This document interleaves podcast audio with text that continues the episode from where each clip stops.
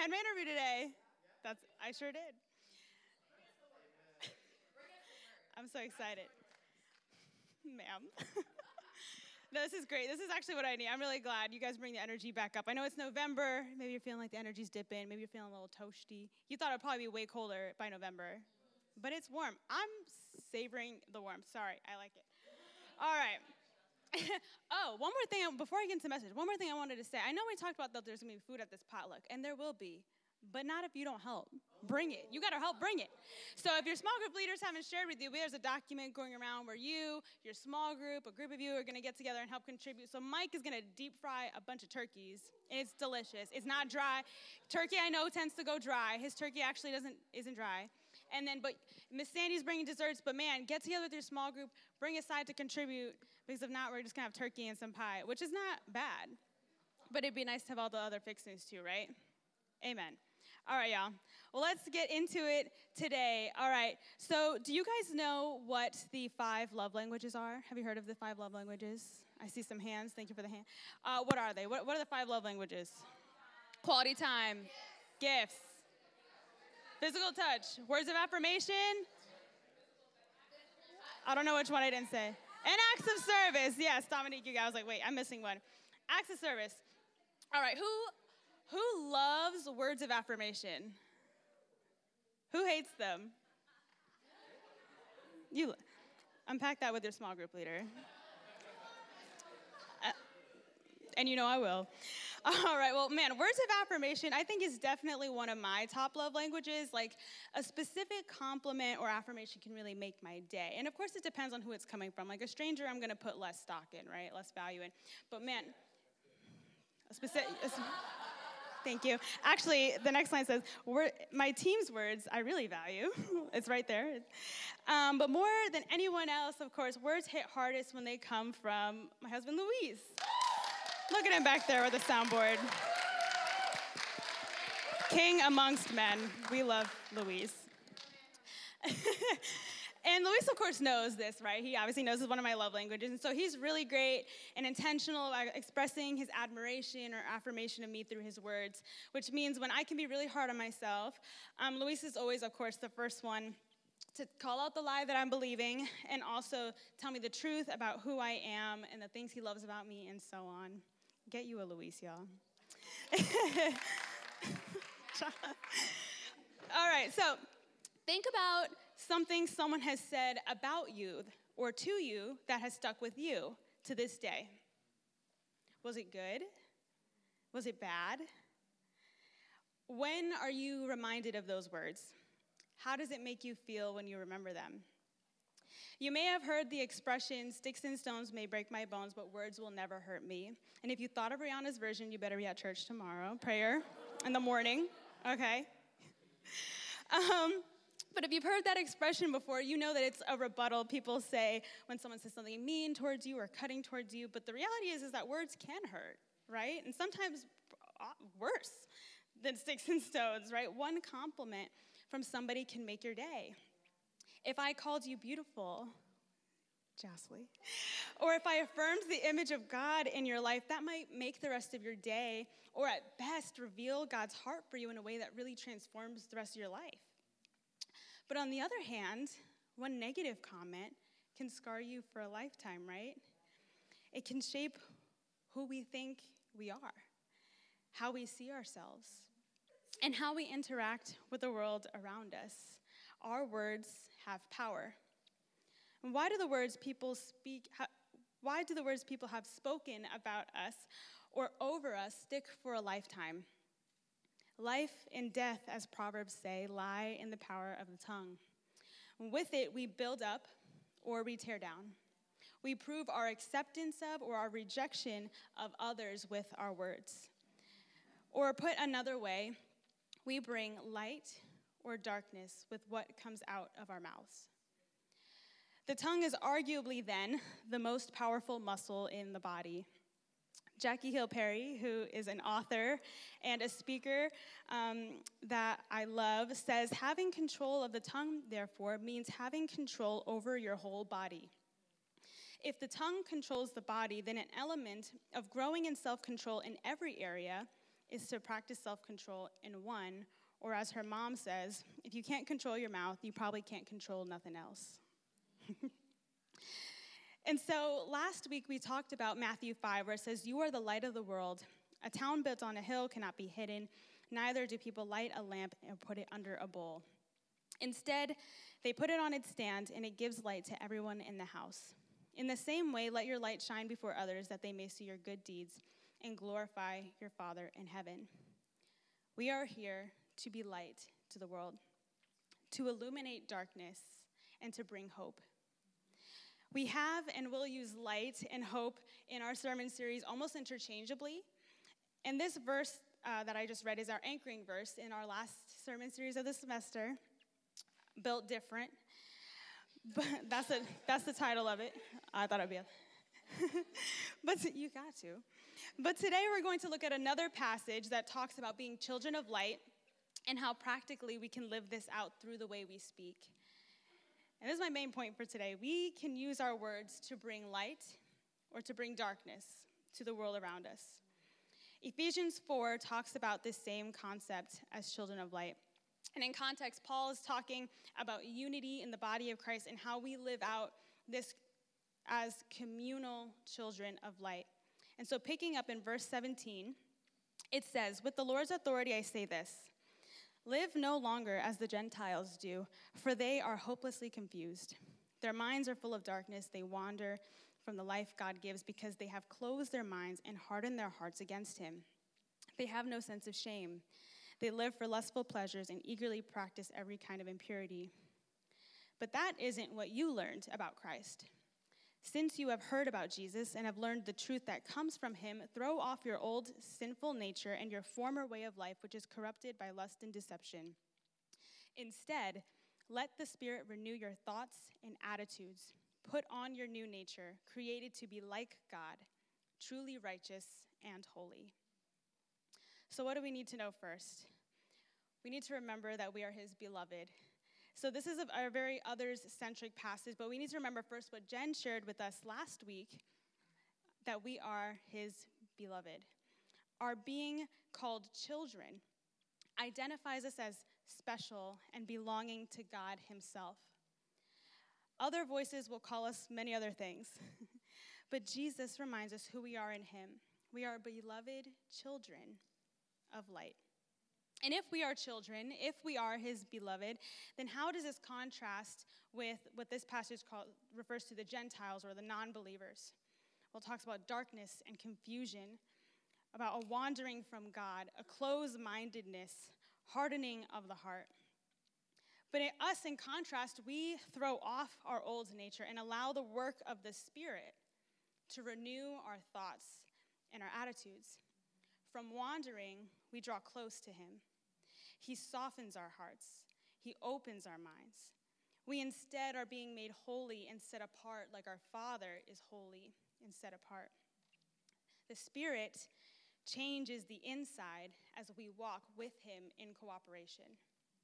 And then the outside changes how we live, how we respond, how people experience us. And it gets really practical from here. So, continuing in that same passage, verse 25. So stop telling lies. Let us tell our neighbor the truth, for we are all parts of the same body. And don't let sin and don't sin by letting anger control you. Don't let the sun go down while you are still angry, for anger gives a foothold to the devil.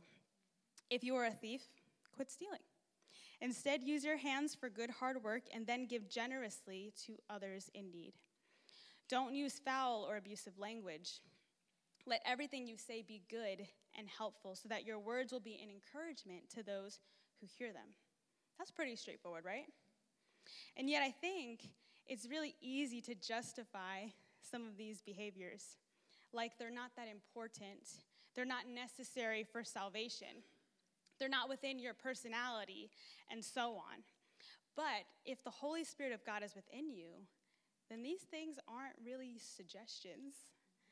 It's not saying maybe you should stop using foul language. No, we are new creations being renewed daily by the Spirit of God. Therefore, we cannot call ourselves children of light and continue to live like we're still in darkness under the guise of, well, that's just who I am. That might mean taking an inventory of these things and assessing why do we do them? Are you lying to protect an image? Do you think cursing is emphasizing your point and making it sound important? Are you trying to be socially accepted by your peers and not come off as a goody two shoes Christian?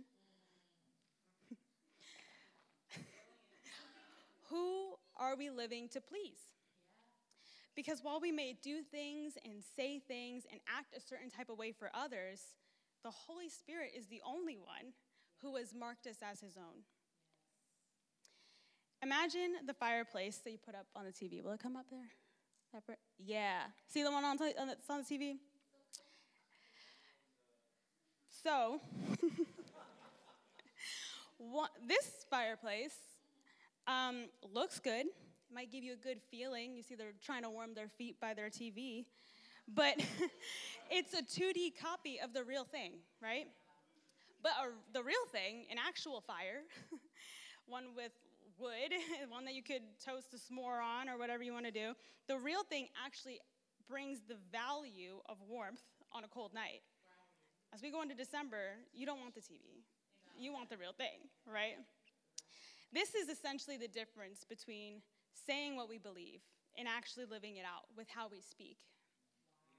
So, practically, again, what is unhelpful? what is unhelpful? Lies, or better yet, half truths, foul, abusive language, watch your mouth, speaking in a way that intentionally paints someone in a negative light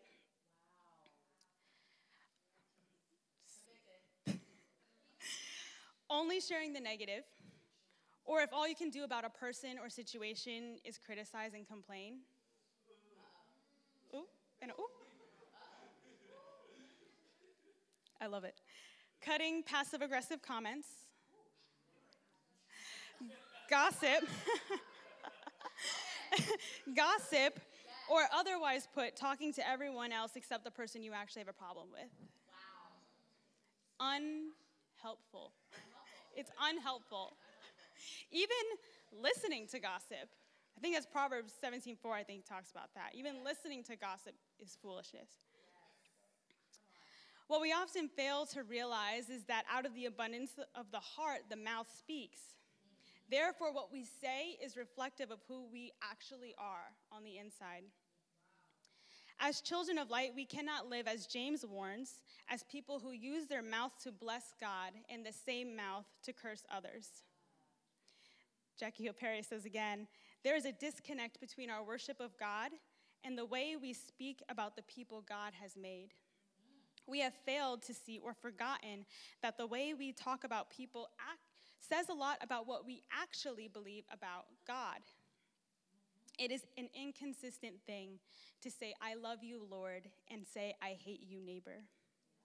Why? Because as we embrace what it is to be God's very beloved, we cannot then refuse to recognize others' belovedness and not treat them as a brother or a sister, another child belonging to God. And of course, we would never say, I hate you we're way too good at speaking Christianly, but our gossip, our disrespect, side eye, and backhanded compliment and comment might suggest otherwise. Because no, we were joking. God knows that you love them deep, deep, deep down, right? Paul will go on to say in chapter 5 obscene stories, foolish talk, even coarse jokes. These are not for you. Instead, let there be thankfulness to God. Do not be fooled by those who try to excuse these sins, for the anger of God will fall on those who disobey him. Do not participate in these things people do, for once you were full of darkness, but now you have light from the Lord. So live as people of light. For this light within you produces only what is good and right and true. We lose the right to talk any kind of way. We can use our words to bring light or to bring darkness to the world around us. So then, what is helpful? what is appropriate for children of God? Things are, what is encouraging? What affirms Christ's likeness in others? What is biblically truthful? Even correction with grace and with truth. Compassion, removing cynicism and giving a brother or a sister the benefit of the doubt.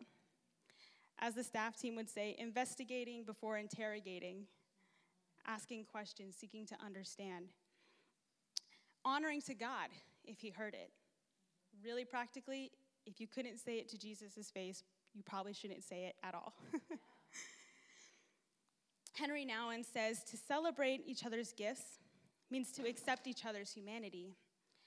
The gift we offer is that a person who, in the eyes of others, is broken, suddenly is full of life because you discover your own brokenness through them.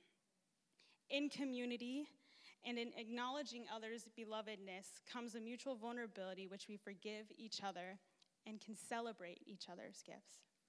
So, why do we live this way? The end of our passage helps us. In verse 30, it says, Do not bring sorrow to God's Holy Spirit by the way you live. Remember, He has identified you as His own, His beloved, guaranteeing that you will be saved on the day of redemption. Get rid of all bitterness, rage, anger, harsh words, and slander, as well as all types of evil behavior. Instead, be kind to each other, tender hearted, forgiving one another, just as God through Christ has forgiven you. So, how do we get rid of it? Well, we first remember that we are God's beloved, that He identifies us as His own, and we recognize the belovedness of others. When we don't live as marked and set apart children of God, it's as if we reject or deny our belovedness or our sonship, daughtership with the way we act. And like I mentioned earlier, maybe we need to sit down and think through the think through why we say the things that we do. Are we hurt people, hurting people, seeking for our own version of justice? Or are we trusting in God's justice? Are we living as people who have been redeemed? Do you know that you are God's beloved, fearfully and wonderfully made, called by God? Maybe we just need to slow down and think before we speak. Is this going to honor the person across from me? Is what I'm about to say meant to move this conversation forward or just to help me win? If I'm honest, this is something that I still often struggle with. I mean, I think about family that I have that I have a bit of a strained relationship with. and I can think about comments made about me growing up, whether about my personality or about my body, that have left wounds for years to come. And still to this day, I can think about those things. And I kind of want to get even. I want to prove them wrong. I want to prove that I've changed. And of course, I want to prove and show my maturity over the situation. Because some of the very things that I was made to be insecure about, I now have people in my family who are struggling with that very thing that they made fun of me about. And it feels like the stars have aligned. and for me to make a smart mouthed comment about karma that I don't even believe in, or irony to teach them a lesson. Or better yet, I'll set arbitrary boundaries that only I know and slowly but surely cut them out of my life in the good Christian way. but what will that do to the light that's inside me? It's as if I take that light and I put it under a bowl. I quench it, I minimize it. I claim to have a light that now nobody can see. Loving others is hard. right? We can't pretend that it's always so easy, but but when I think about how I'm God's beloved, when I think about how I have been identified and distinguished and pointed out, singled out by God, I find peace. And I think about how much grace has been given to me in my areas of deficiency from the Lord and certainly from other people. And I remember that to my family, to these people who I have woundedness with, I'm the only little light in some of their lives. And I was meant, you were meant to shine for all to see. Even those guys, the people that come to mind. And so, yeah, when, when I know I'm going to see them, I have to do a little check in with my own heart. And I bring these thoughts and these feelings in this person to the Lord. And I ask for his ability to love instead of asking for what I think is the right or even mature thing to say to show my superiority over the situation. And often it's being reminded that I don't need to say anything at all to prove my worth but only that I would use my words to bring glory to my Father. And I ask for a reminder of what it means to forgive, what it means that I have been forgiven, and the strength to offer forgiveness to them, and surrender the right to even be understood or validated. We can use our words to bring light, to bring darkness to the world around us. Which one does our campus need more of? How are we, as the beloved, allowing the Spirit to shine His light through us to the people around us? In your friend group, in your small group, in our Chi Alpha community? Are we living as people of light? If you can put the next image up, who can tell me with 100% certainty what city that is? 100%.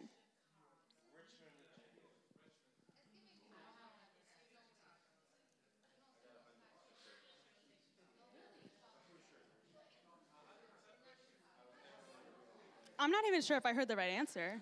That's okay. You're getting the, maybe you'll get the point, right? You said New Jersey, LA, Chicago. All right, um, what about, what about the next picture? What about the next city?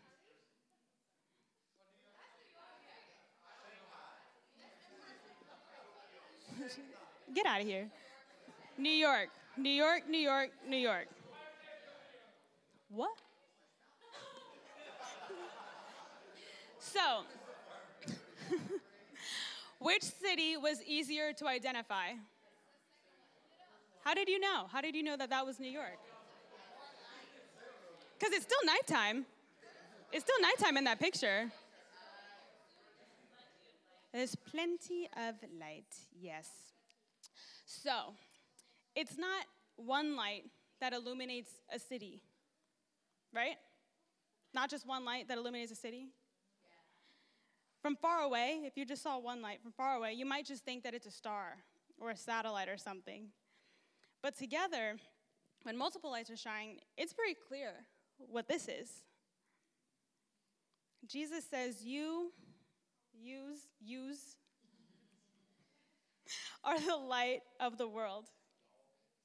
When we live as children of light, we shine so that others can see not us, but our Heavenly Father.